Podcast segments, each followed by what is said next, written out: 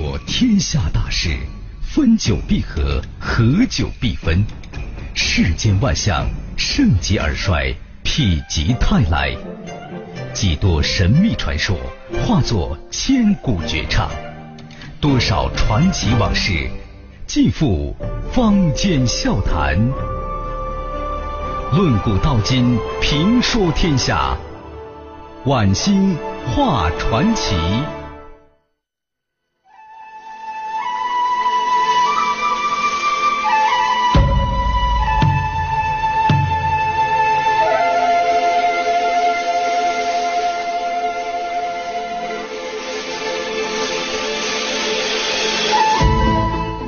这里是晚星画传奇节目，我是晚星。今天传奇故事的题目叫做《对中国最不友好的十个国家》。为什么讲这个呢？我们先来关注一则消息。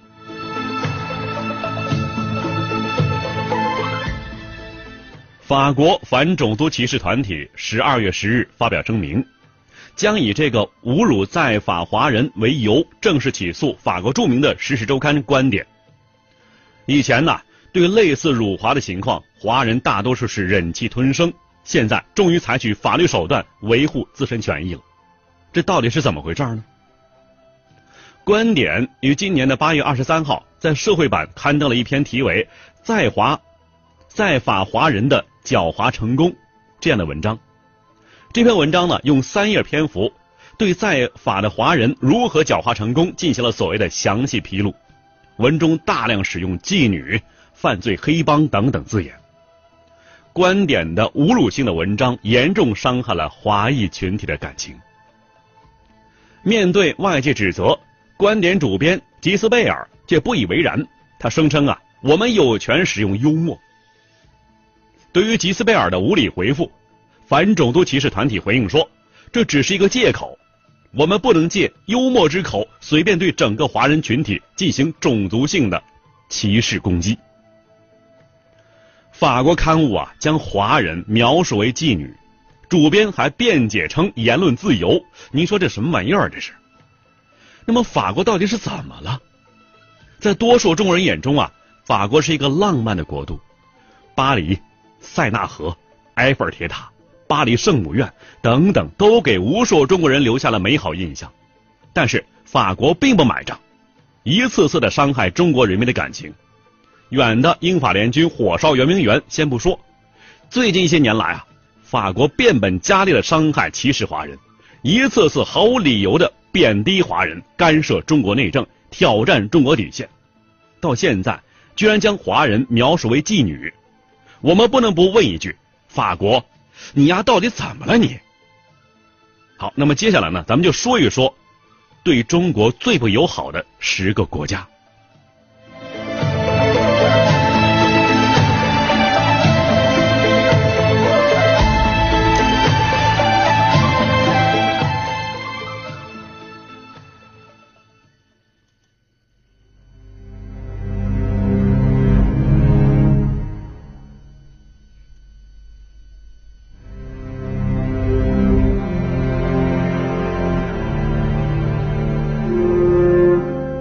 对中国最不友好的十个国家，首先说的是法国，重点也是法国。中法建交很早啊，而且是历来友好。想当年，老一辈领导人毛泽东、周恩来与戴高乐将军奠定了中法关系的基石。关系出现波折呀，是最近二十年的事情。一九八九年东欧剧变之后，中国国内爆发学生运动。当时中国驻法大使吴建明要求会见法国部长，但是被拒绝了。法国政府的理由是：你们那个政府能否存在到明天还是疑问呢？现在没有会见的必要。吴大使义正言辞的回答：“看我们谁能笑到最后。”两千零八年奥运火炬在巴黎传递的一幕，已经让世人看到了法国媒体。法国市政厅、法国政党的幸灾乐祸。之后，法国总统萨科齐宣称啊，将拒绝出席北京奥运会，而且还要会见达赖喇嘛。之后，在一番的权衡之后啊，不得已不放弃这些打算，灰溜溜的来到北京，参加北京奥运会。傲慢的法国人呢，自认为是高人一筹，以为自己有资格对中国人权问题是指指点点。傲慢与偏见遮蔽了法国人的双眼，给这个文明之国蒙上了一层层厚厚的阴影。其实啊，这法国人也没什么可高傲的。二战初期，德国人只用了不到六个星期就把法国人给灭了。那么在这儿呢，我来简单列举两个场景，虽然简单，但足以展示法国的丑陋嘴脸。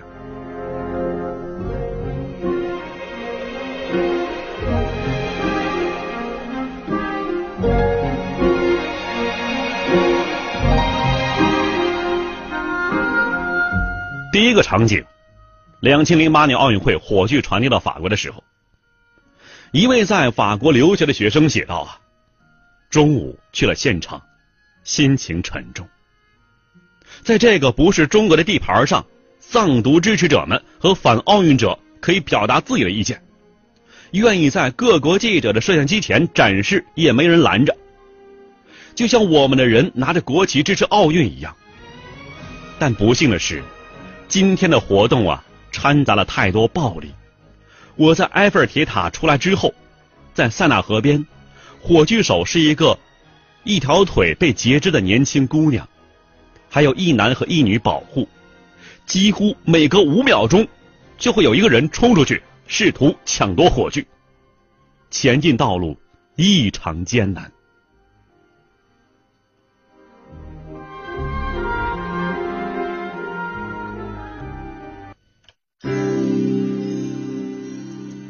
什么是传奇？他说：“您传，越传越神，传着传着，这事儿就齐了。”这里是晚星画传奇，欢迎您继续收听。继续收听。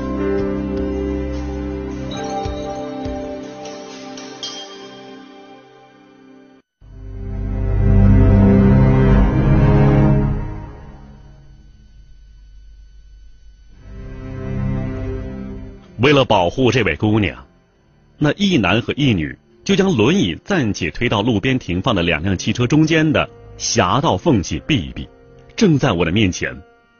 此时，从路边突然冲出一个暴徒去抢火炬，而保护他的一男一女因汽车挡着无法近身。勇敢的姑娘低下头，让出自己的背，保护火炬，暴徒就拉扯她的胳膊，还打她。那一刻，我脑子里啥都没有，本能的冲上前去拉拽那个暴徒，用手里相机打他。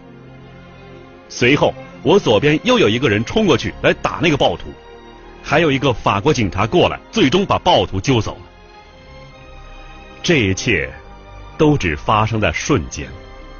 火炬手姑娘重新抬起头，大眼睛中含着泪水。我左边的一个中国女生向她高喊。加油，要坚强！我才缓过神来，也喊道：“加油，加油！”那时候，我的眼泪唰的一下流了下来。我很悲愤，一个手无寸铁的女生，何况还是个残疾人，也要打，起码的人权、人道主义都没有。政治运动之中，永远有一些暴徒打着民主与自由的旗号进行暴力行动。我们每个人在祖国的尊严和统一受到挑衅和侮辱的时候，都应该站出来。我们需要做的就是支持北京奥运，支持我们的祖国。十三亿人团结起来，没有什么不可能的。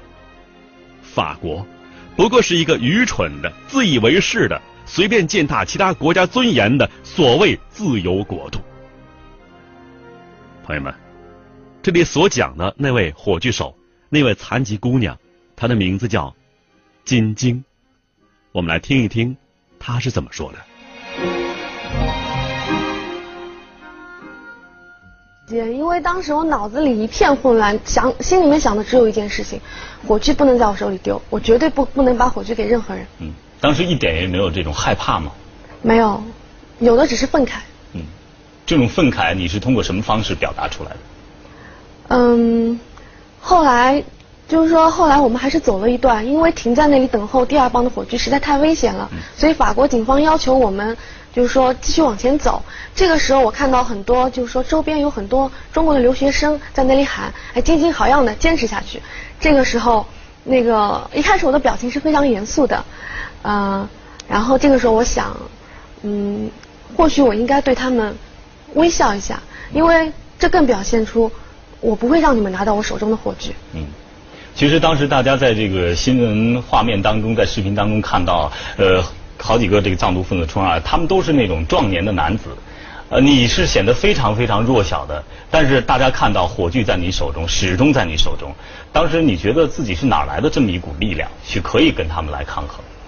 其实也是，嗯，也是很多人给了我这样的力量，包括我的护跑手，他们有些人都受伤了，但是我。他们是护着我，我是护着火炬，而且那么多人支持我，在我心中，我只想着一件事情，我一定要保护火炬，因为一旦他们抢到火炬，他们会做些什么事情，后果是非常严重的。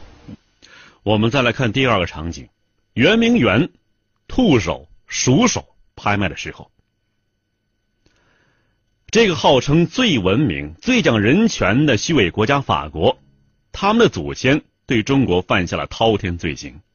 他们的子孙后代还恬不知耻的要求和被害的中国理论，这说明啊，我们自己不够强大。世界上哪有强盗会自省的呢？哪一天呢？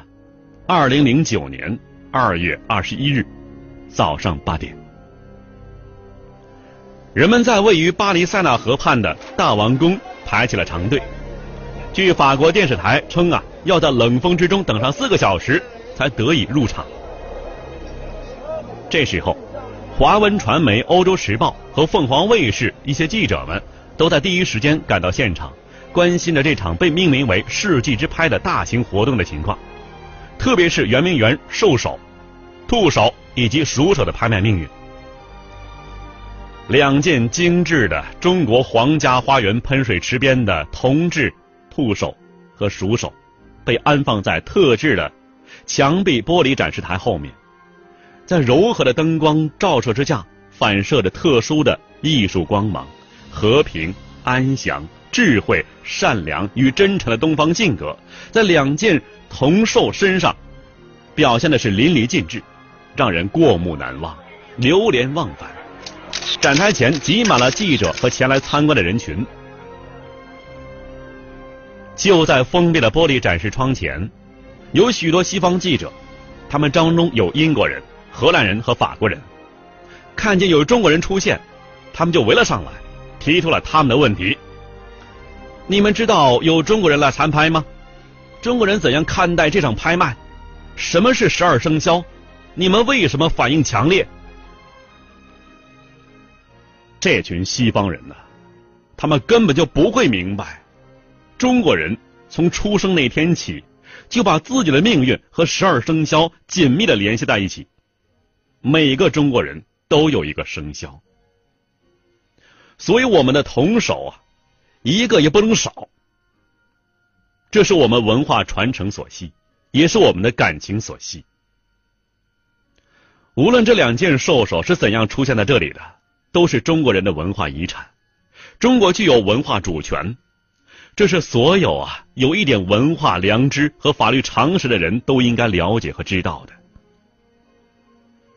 法国一些记者突然有人提出啊，你们想要兽首回归也不难，只要让达赖喇嘛回西藏。听到这近似嚣张的挑衅，所有在场华人都是愤怒万分。你们的所谓平等、博爱、自由，就是用来掠夺别人的文化和财产吗？你们的人权，就是你们有权干涉别人内政，而别人没话可说吗？这是强盗逻辑。这次拍卖会的主人皮尔伯格在法国电视台称啊，如果中国改善人权问题，可以考虑中国提出的要求。用中国的文化遗产来要挟中国人民，真有脸说出这样的话来？我们眼前仿佛又看到了当年的八国联军、英法联军，像强盗一样抢走了中国无数的国宝，然后逼迫签订了许多的不平等条约，来进一步侵略中国疆土。面对这些新殖民主义分子挑衅，我们只有以严正立场反击他们，绝不客气。愤怒是必须的，但是我们也应该去思考以下的问题：首先，我们只有自己强大了，才能有效的保护好自己的历史文化遗产。这种强大，绝不只意味着经济上的强大。一个民族真正强大的意义在于整体素质强大。当然，首先是经济基础，然后是教育强大、文化强大、军事强大、外交强大等等，我们才能尽到一个作为炎黄子孙的义务和责任。其次，通过这次拍卖，对我们自己也是一次接受中国近代史教育的机会，一次反思，一次回忆。许多事情呢，不必从唐朝说起，就中国近一百年的历史。多少教训，我们需要汲取啊！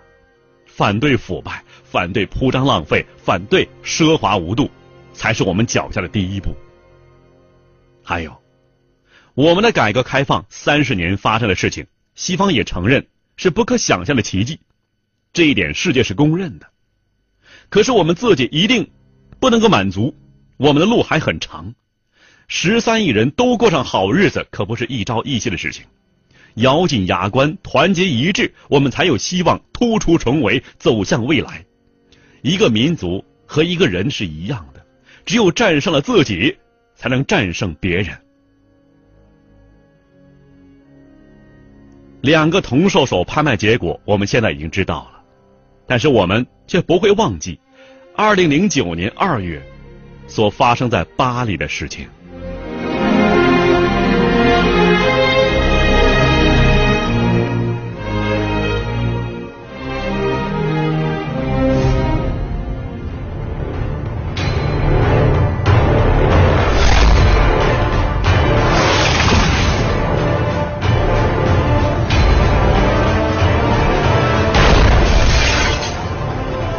在属于我们的了。In 1860, my great great grandfather sailed to China on the ship called Indestructible. On the way back, they met with a storm and the ship was damaged. Bingo！哇，做梦都梦不到的地方，你们怎么找到的？黄龙白，人来！海盗，像就是。这是成龙的最新的影片《十二生肖》的片段。十二生肖兽首是人参兽首，选材为精炼红铜，历经百年而不锈蚀。十八世纪中期，乾隆皇帝在圆明园东边的一块狭长的地带，又修造一个豪华的西洋花园。宫廷画师意大利人郎世宁是设计师，他设计并推荐法国神父蒋友仁负责建造人体喷泉，位于花园中央。一天二十四小时，十二个生肖动物，每隔两个小时，也就是一个时辰呢，依次轮流喷水，俗称是水立钟。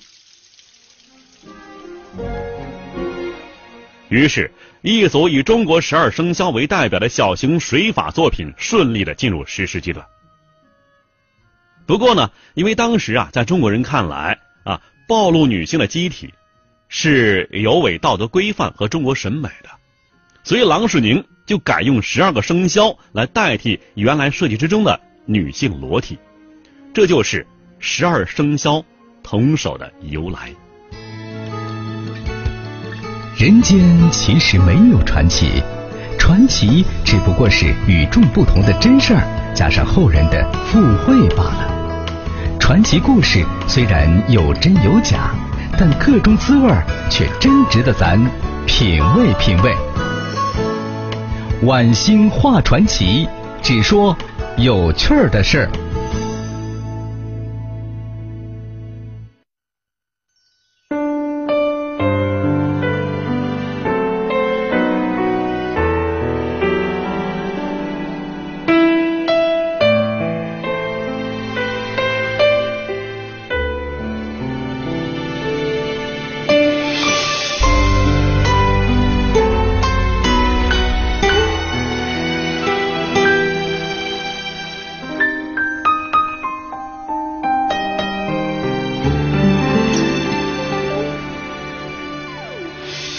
决定要走。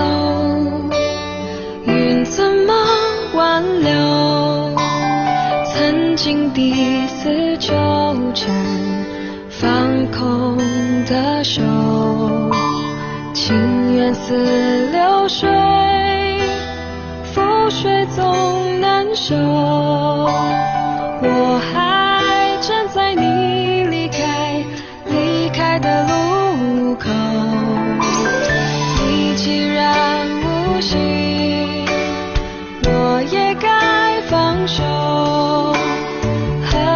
痴痴傻傻纠缠不休是情深缘浅